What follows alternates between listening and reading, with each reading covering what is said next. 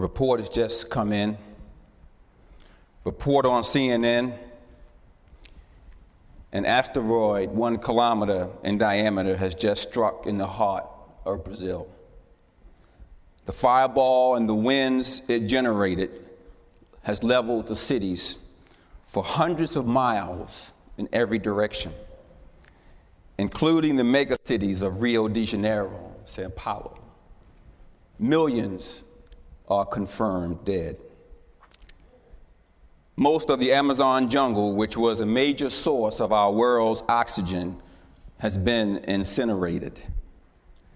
The shock wave from the impact was felt as an earthquake for thousands of miles, crumbling cities throughout all of Latin America. News flash 24 hours later.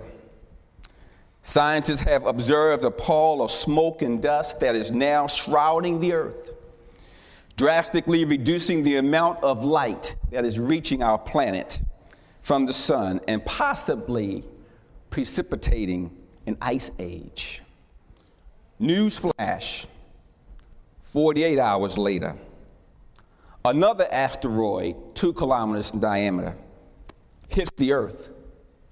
This time, the asteroid has impact in the Atlantic Ocean, creating a giant tidal wave and multiple tsunamis that have swept over the coastlands of adjacent continents.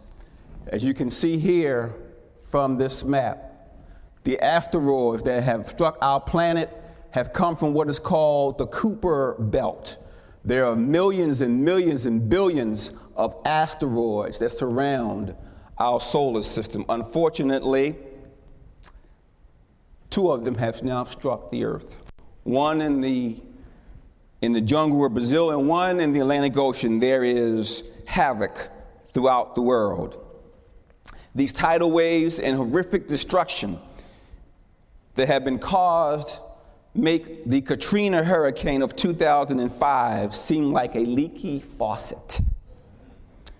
Newsflash Three days later, total chaos in the eastern part of the US, all parts of Europe, Asia, and parts of Africa. After Americans realized that the government is unable to help them in their suffering, they begin to take matters into their own hands. There is lawlessness, shootings, murder, rape, and torture. All systems have broken down, and the president issues a national state of emergency. He nationalizes the National Guard and initiates curfews throughout the land. Congress calls for an emergency session, and they consult with the Pope and conclude that God must be angry at mankind and if we go back to our traditional family values, then God will show mercy and remove these curses.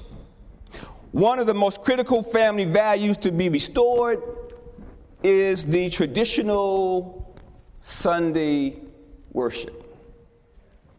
The Congress, in their great wisdom, they create what they call the Domestic Tranquility Committee, whose job is to reward those who are abiding by these traditional family values and to punish those who are not. All economic development programs are tailored to reward those who comply and to punish those who do not comply.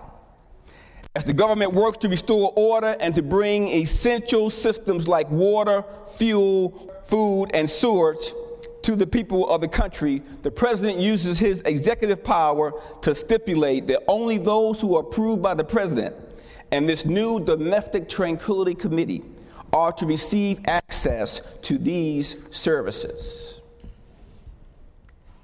Now, I have just painted for you a picture of a possible scenario for the end time events. And no matter what scenario you think will play out, Most Christians, most Christians agree that we're getting closer and closer to the end time and the point when Christ will return. But as we move closer to that cosmic event, when we have to give, when, when we will have to give an account of our life on this earth, the question on the floor is what will your conversation with God sound like?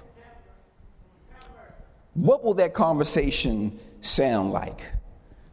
Do you look forward to that conversation or do you fear it? And so, thus, I have titled this sermon this morning, To Hear Well Done or To Be Well Done. That is the question. To hear well done or to be well done, that is the question. You know, if we are honest with ourselves, and I hope that everyone here is, we will recognize that all of us like to be praised. We like to hear people say to us, Well done. When we're children, we, we, we, we work hard to, to do things to make our parents say to us, Well done, Johnny and Mary.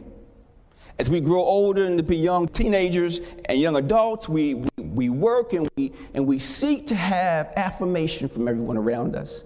And we like to be told that we've done a good job. Even when we know we don't deserve it, we still like to hear it.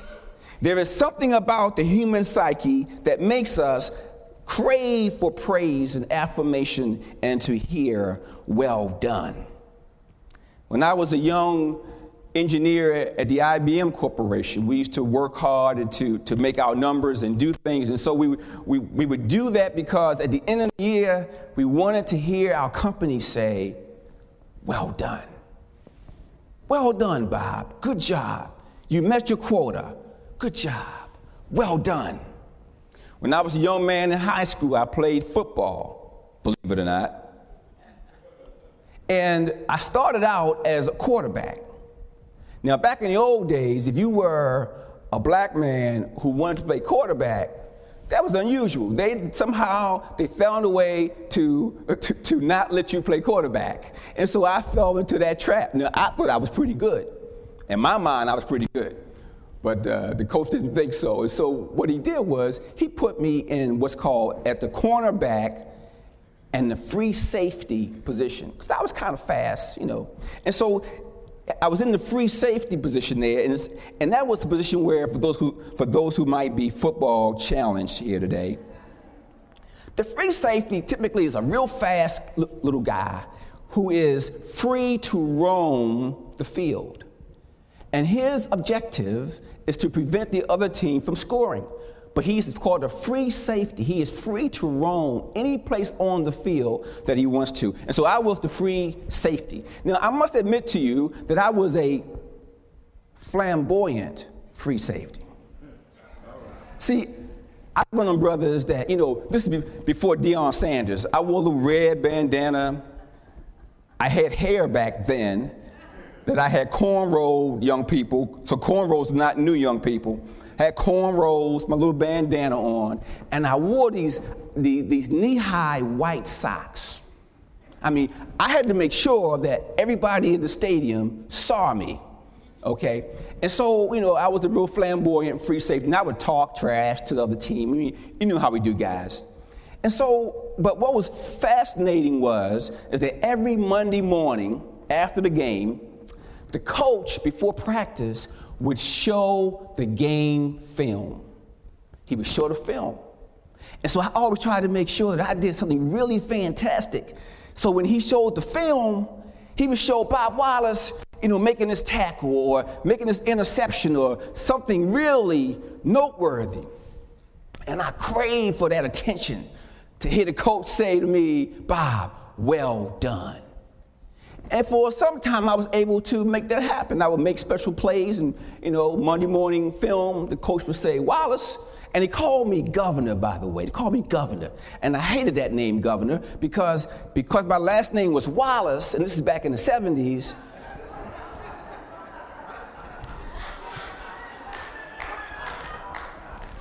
And I was one of the few African Americans on the team. So he called me governor after Governor Wallace. And I hated that. He knew I hated it too. But he called me governor. But he would say, Good job, well done, governor. This one game, last game of the season, the biggest game of the year, we had what I thought was at least thousands of people in the stadium. Maybe it was, maybe it was less, but in my mind it was thousands, right? It's the biggest game of the year. And I'm playing free safety. Now, this team from Delaware had this running back. He was an unusual running back because he was about 240 pounds, over six feet tall, and had thighs the size of an oak tree. He was world, he was re- renowned throughout the entire region. And so we were playing this team, and I was playing free safety. Well, as fate would have it, this running back, this unusually large running back, broke through the line. Got beyond, yes, sir, got beyond, got past the linebackers. And it was just he and I. It's called an open field, an open field tackle.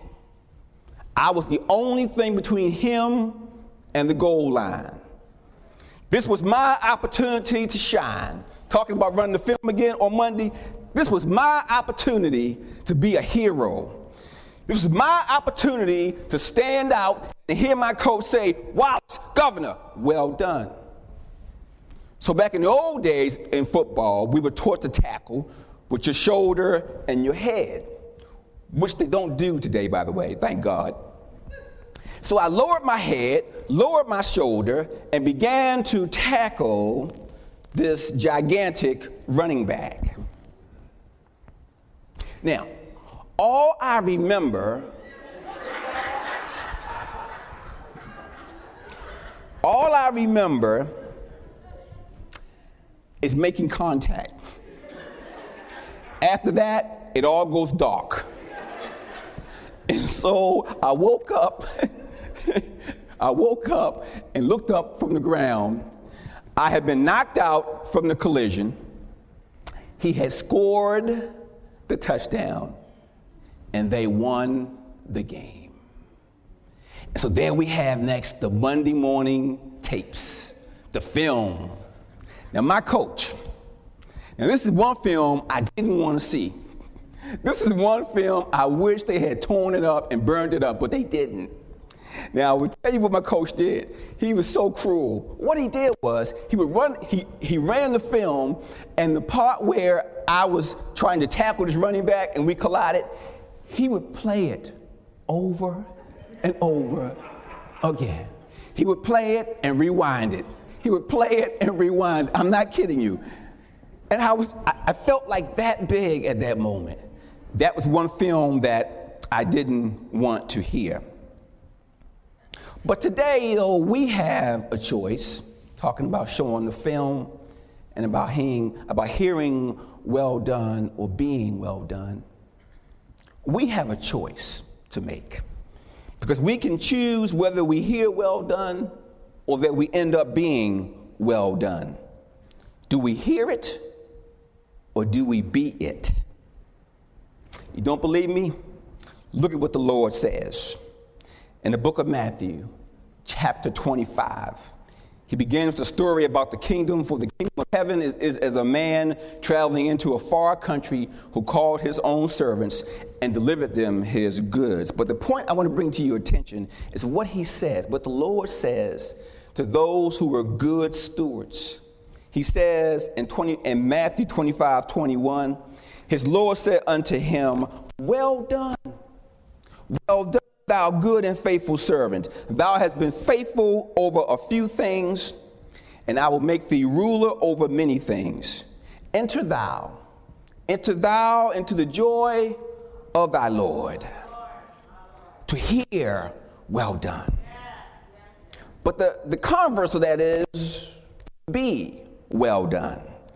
And the Lord is very clear in His word on that outcome for those who don't accept Him and live in the kingdom. Isaiah 66, 23 through 24. And it shall come to pass that from one new moon to another, and from one Sabbath to another, shall all flesh come to worship before me, saith the Lord. And they shall go forth and look upon the carcasses of the men that have transgressed against me. For their worm shall not die, neither shall their fire be quenched, and they shall be an abhorring unto all flesh. Matthew, just so we get the message here. Matthew 13, 41 through 42. The Son of Man shall send forth his angels, and they shall gather out of his kingdom all things that offend, and them which do iniquity, and shall cast them into a furnace of fire. There shall be wailing and gnashing of teeth. Revelation, to make sure you really, really get it. Revelation chapter 20, verses 10 through 15. Revelation 20, verses 10 through 15. And the devil that deceived them was cast into the lake of fire and brimstone, where the beast and the false prophet are, and shall be tormented day and night forever and ever. And I saw a great white throne, and him that sat on it, from whose face the earth and the heaven fled away. And there was found no place for them. And I saw the dead, small and great, stand before God, and the books were opened. The books were opened. And another book was opened, which is the book of life. And the dead were judged out of those things which were written in the books according to their works. And the sea gave up the dead which were in it and death and hell delivered up the dead which were in them. And they were judged, every man according to his works. And death and hell were cast into the lake of fire. This is the second death. And whosoever, and whosoever was not found written in the book of life was cast into the lake of fire. My Lord my Lord, to be well done. Now, if you had to choose between the two, to hear well done or to be well done, what would a logical thinking man or woman conclude? And I would hope and pray that everyone here in this room and those that we can touch have chosen to desire to hear well done. Well done. And you know, as I have gotten older, I'm still a young man, but I've gotten older. As I've gotten older and I recognize that I have fewer years ahead of me than I have behind me on average, I recognize that what I desire most in life right now is to live my life in such a way that when we had, with God and I have this one on one conversation, that He will say to me, Robert, well done. I know you made some mistakes. I know you didn't do everything the right way. I know, but son, well done. And so I desire to live my life that way. I want to I want to hear the Lord tell me, Robert, well done. And so, what I want to do now is talk about with you briefly what, how must we live our life now, so that we, all of us, may hear the Lord say, "Well done." And I, I'm not talking about trying to earn our way into heaven. I'm not talking about that. I just want to show, be able to show my appreciation for what God has done for me. That's all I want to do. I just want to show my appreciation that, Lord, I tried. I tried to be a good man. I tried to do your will. Although I fell short, Lord, I tried. And I want to hear the Lord say to me, Robert, well done. So, how must we live our lives today so that we can hear those beautiful, wonderful words, well done, my son or my daughter? And to explain what I think we must do, how we must live our lives now to be able to hear God say to us in eternity, well done, my good and faithful servant. I like to use the backdrop, if you will, of a corporation, of a business. Now, don't get nervous because I know some of y'all get real nervous when you talk about business and money in the church. But let me explain my point. See, when you're in business and you are selling your services to someone, you're usually, you're usually selling to a corporation or a government. And in the corporate world, there is what we call the C suite, the C, like the letter C, C suite, okay? So if you can sell to the C suite or at that level, you, can, you will have a higher probability of being successful at selling that company. Now, the C suite consists of people like the chairman of the board, you follow me? The chief, the CEO, the chief executive officer, if you will, and the COO, the chief operating officer. That's called the C suite. I would argue, to use my backdrop of business, there's also a G suite, if you will. G as in God. There is, and for my analogy here, the chairman of the board in this cosmic corporation that I speak of. I'm using a business backdrop here to explain this point. The, the, the chairman of the board in this analogy is God the Father. I'm talking about now the G suite. The CEO, if you will, in this analogy, is God the Son, Jesus. He is the CEO of this cosmic corporation I speak of. And the COO is God the Holy Spirit. This is our cosmic corporation. Now, any corporation, if you will, using this analogy, any corporation has to have certain things happen in that corporation. For example, first of all, you have to be admitted into the corporation. You got to get hired. Is that fair? All right. Then the corporation has to have objectives. They are in business to achieve certain objectives. And that must be clear to the employees of that corporation. Thirdly, they must have assets to deploy in order to uh, to uh, achieve the objectives. And then, fourthly, they have to understand what is and who is their competition. They take these four realities and they enter into the marketplace. And I would argue, if we use this backdrop of the cosmic corporation, where God is in charge and we are the employees, we are the workers and we're working to achieve the objectives of this cosmic corporation. So if I take those four areas admittance into the corporation, talk about the uh, admittance into the corporation, uh, the objectives, the assets that are given to the employees to invest, and then who the competition is. Let's take, first of all, admittance into this cosmic corporation. Now, when I worked at IBM, I had to interview to get into, to be admitted into IBM. There was a group of people I had to impress to show them how smart I was and how they should, in their wisdom, allow me into this great corporation called IBM or Big Blue, as some have called it. Now, to gain admittance into this cosmic corporation that I speak of, it's quite simple. First of all, you don't need to wear a white shirt or wingtip shoes or a silk tie or even a, or, or even a Brooks Brothers suit. You don't have to know the King's English or any English for that matter. You don't need letters behind your name.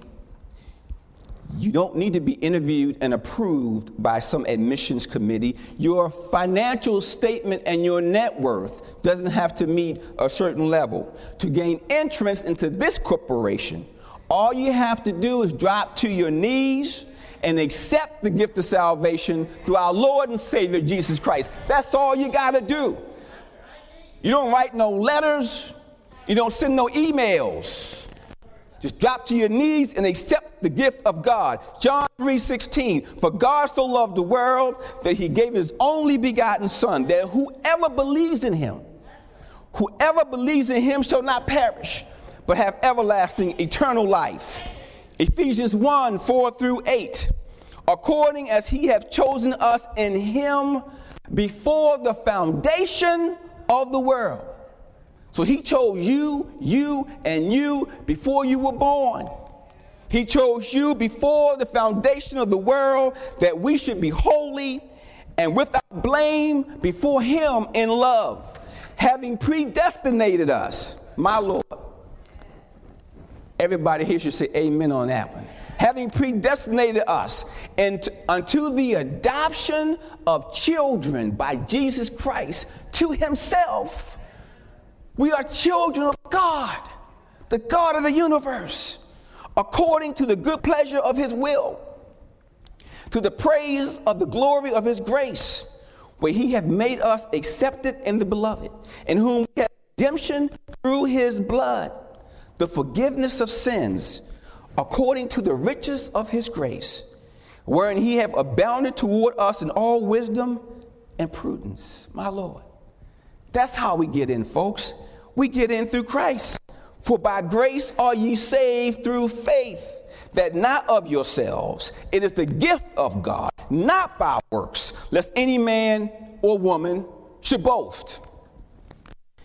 So we gain admittance into this corporation. Real simple. No ties are necessary. No Brooks Brothers suits. No proposals. No four page resumes. All we have to do is drop to our knees. Say, Lord God, I accept the gift you've given me. I accept it in the name of Jesus.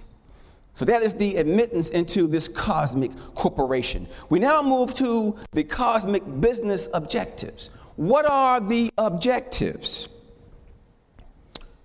What are the objectives? Matthew 22, 35 through 40. Then one of them, which was a lawyer, asked him, Jesus, a question, tempting him and saying, Master, which is the great commandment in the law? Christ said unto him, Thou shalt love the Lord thy God with all thy heart, with all thy soul, and with all thy mind.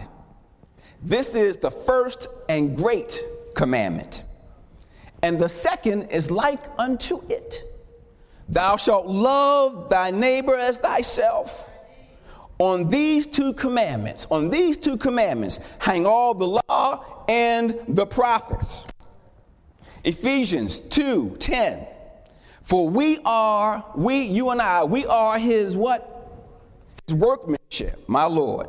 We are his workmanship, created in Christ Jesus unto good works which God hath for which God hath before ordained that we should walk in them. Good works.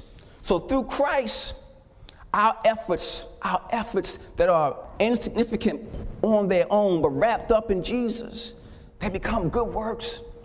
And these, these good works ascend up to the Father in a sweet smelling fashion. That he sees it and he smells it and he is he's impressed by it. Now, God, what God expects from us is a, what I call in my book, a spiritual return on investment, a SROI. See, in business, we use a term called ROI, return on investment. So that when I invest my resources, I expect to get more back. That gives me a return on investment. And what God and this cosmic corporation requires is that we return a spiritual return on investment, an SROI, as I, as I call it. And what are we doing? We are deploying our assets to do a couple of things. We're using the power of God to strengthen the saints of God, to provide them the abundant, help them get to the, the abundant life See, I would submit to you that there are many of us who live our lives and we never get to that point where God wants us to be. He wants to give us so much. But we, in the way we live and think, we miss out on it. And so the objectives of this cosmic corporation is to strengthen and build up the saints, to help them pro- help provide the abundant life for all saints. And then secondly, it is to expand the kingdom to expand the kingdom. As of July 2005, there were 239 countries, 6.5 billion people with different world religions. According to Time, Time magazine, Christianity was one third. One third of the people on the planet are Christians, 21% Islam, 16% are non religious, 14% Hindu, and others. If we are to expand the kingdom, then we in this cosmic corporation, we have to be about the Father's business to achieve the objectives, to build up the saints, to expand the kingdom. And we have much work to do. There was an article that was done in the, uh, I think it was Time Magazine and uh, no, uh, uh Newsweek, and it talked about spirituality in America. Now, what struck me was this it broke down the different denominations that, that Americans are involved in as far as religion and spirituality. And they had one third were evangelical Protestants, 25% were what they called non evangelical Protestants, 22% were Roman Catholic, 5% were what they called other Christian, 1% Jewish, 1% Muslim, and 3% other non Christian, and then 10% were atheists. And I looked at that survey, and, and nowhere did I see the Seventh day Adventist Church. We were a footnote. We were a footnote. Now, I'm not suggesting that we are validated by sources like this, but what I am saying is that whether or not someone believes in our doctrine or not, they should know about it. If we are the remnant church, and I believe that we are, my heart and soul, if we are, then we have to do a better job of getting our theology out there. The world should know about us and what we believe and our theology. We were, in this survey at least, we were a footnote. And if we are the remnant church, and I believe we are, we have a lot of work to do in this cosmic corporation. I now move to the competition. Who is the competition in this cosmic corporation? Who are we competing against? Amen, sister. Webster defines competition as the act of competing, rivalry, contest for the same outcome.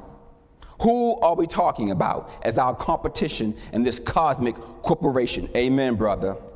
Revelation 12, 7 through 10 makes it very clear. And there was war in heaven. Michael and his angels fought against the dragon, and the dragon fought and his angels and prevailed not. Neither was their place found any more in heaven. And the great dragon was cast out, that old serpent called the devil and Satan, which deceives the whole world. He was cast out into the earth and his angels were cast out with him.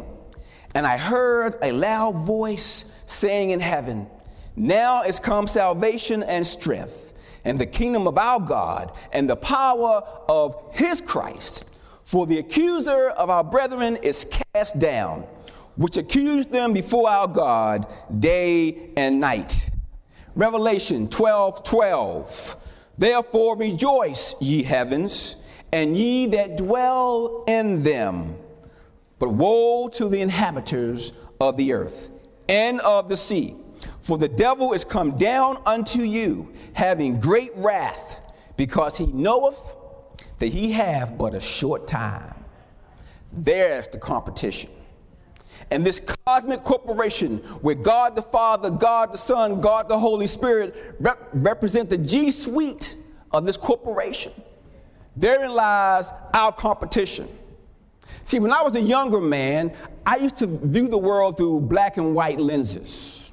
I was a child of the 60s and the 70s. And my view was you were either black or you were white. That's how I viewed the world. You were either black or white.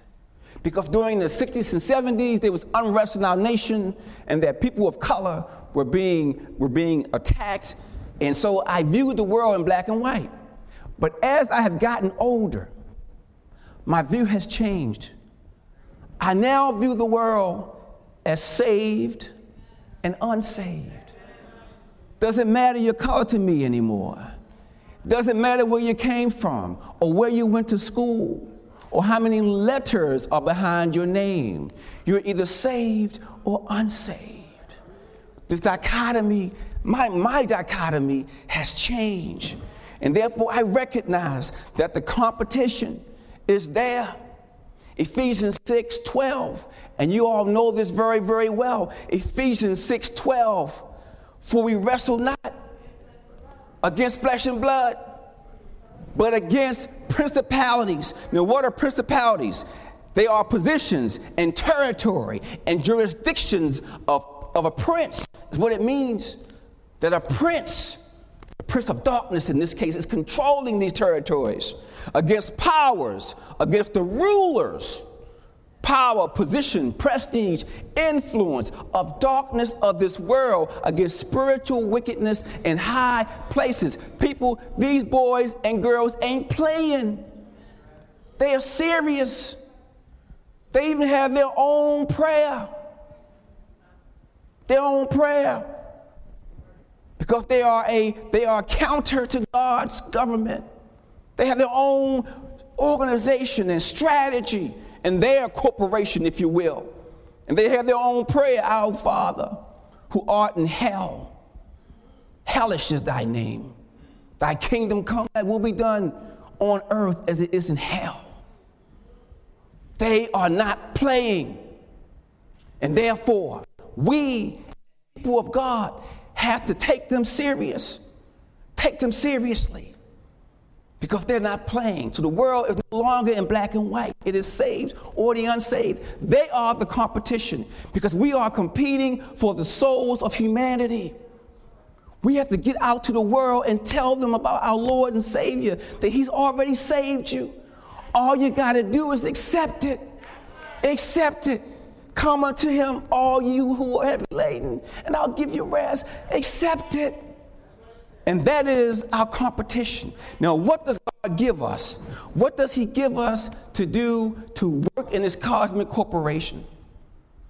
What do we do? What do we have? We have now this, this, this, corporation, we have the objectives of this cosmic corporation that is run by God the Father, God the Son, God the Holy Spirit. We know who the competition is. Now we must go out and work, you and I, for the G suite for God. What does He give us to work? He gives us, first of all, salvation through Christ. See, that's it right there. He gives us salvation through Christ. Then He gives us time, time on this planet. And this time in Christ is powerful. He gives us this temple of God, this body that takes us through this life. And in Christ, this body can be a strong advocate, a strong force for the force of God. He gives us talent, He gives us treasure, the stuff of life. And all these things put together in Christ will allow us to work to achieve the objectives of this cosmic corporation, which is to build up the saints to an abundant life and then to expand the kingdom of God so that none would be lost. He gives us what we need, folks, to reach the objectives of this cosmic corporation. And so, as we look at our lives and look at what is that we are doing and what can we do to help this corporation to achieve its objectives, to build up the saints of God to the abundant life, to expand the kingdom on this earth. so that none would be lost. And so, as I conclude this analogy of this cosmic corporation that is headed by the G Suite God the Father, God the Son, God the Holy Spirit. We know what our objectives are. We understand the competition. We know what God has given us to fight the competition and to get market share, if you will. Or how about soul share? So we can represent our God. So as I conclude that analogy, I'm reminded of my time at IBM. And back in the IBM days, we had what was called the, the IBM Club, the IBM Club. And the club was reserved for those who had had a successful business year, who had met the objectives of IBM. They were, we were, we were given money and we were sent to Hawaii for a week or two, all paid for by the company. We got all these accolades and, and, and, and all these awards. It was a nice thing. And there was another club that IBM had. It was called the Golden Circle. Now, the Golden Circle was reserved for those who were special. See, to get to the golden circle, you had to really achieve the objectives. You had to really sur- surpass them and do, and do un- unusual things of success in that environment. And IBM called that the golden circle. And so all of us in IBM, we all strived to get to the club every year and then maybe, just maybe, get to the golden circle. But that was when my focus was on hearing a well done from man. My focus now is to hear well done from my Lord and Savior. See, these clubs, these golden circles, they're fine in their, in their, in their proper perspective. But what I want to do, my objective now, is to hear my Lord say to me, Robert, well done. And so, as you think about your role in the cosmic corporation, if you will, that is led by God the Father, God the Son, God the Holy Spirit, and you're clear on the objectives, and you're clear on the role that you are to play in this cosmic corporation, I want you to, to, to, to hear these words that were written by our sister, Sister White. Because sometimes life gets hard. Can I get an amen to that? Sometimes it gets rough out here. And I know many of us come here sometime week after week, Sabbath after Sabbath, and we're beaten down and beat up. And when you're beaten down and beat up, sometimes you got to look out. You got to look beyond your situation and look to the club. Look to the golden circle, if you will, and think about what awaits you when you get through this battle. And I want to I wanna share with you in closing some words from our sister, Sister White. This is from early writings, pages 16, 17, and 18. And I always have this vision of how, what heaven will be like. And it's not, you know, this is just my vision. This is not written down somewhere, so forgive me. But I, but I, I just, you know, there, there are things in, of heaven that we know not of yet. God gave us a glimpse, but we don't know the whole, the whole story yet until we get there. But Sister White talks about this a bit, and she gives us, a glimpse of what it may be like. And so, as you are fighting your battles, as you are achieving the objectives of this cosmic corporation, think about what waits for us in eternity future. Oh, my Lord. This is what she says. This is what she says. Then Jesus' silver trumpet sounded. I like that. As he descended on the cloud, wrapped in the flames of fire, he gazed on the graves of the sleeping saints, then raised his eyes and hands to heaven and cried, Awake! Awake! Awake! Ye that sleep in the dust and arise. Then there's a mighty earthquake, my Lord. The graves opened, and the dead came up clothed with immortality. The 144,000 shouted, Hallelujah! As they recognized their friends who had been torn from them by death. And in the same moment, we were changed and caught up together with them to meet the Lord in the air. We all entered the cloud together and were seven days ascending to the sea of glass when Jesus brought the crowns and with his own hands, his own right hand, he placed them. This is Jesus himself. He placed them on our heads. Our crowns are placed on our heads by Jesus himself. This is her vision of what she was of what she saw. It's beautiful. He gave us harps of gold, palms of victory. And here on the sea of glass, the 144,000 stood in a perfect square. Some of them had very bright crowns, others not so bright. But check this out. Some crowns appeared heavy with stars, while others had but a few stars. All were perfectly satisfied with their crowns. Come on now. Somebody should say amen on that. And they were all clothed with a glorious white mantle from their shoulders to their feet. Angels were all about us as we marched over the sea of glass to the gate of the city.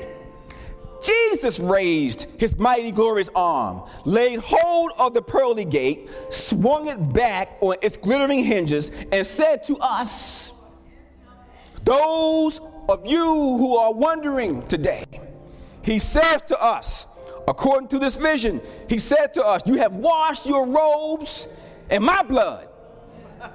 Not in the world, in my blood. You have stood stiffly for my truth he says, enter in. We all marched in and felt that we had a perfect right in the city. My Lord.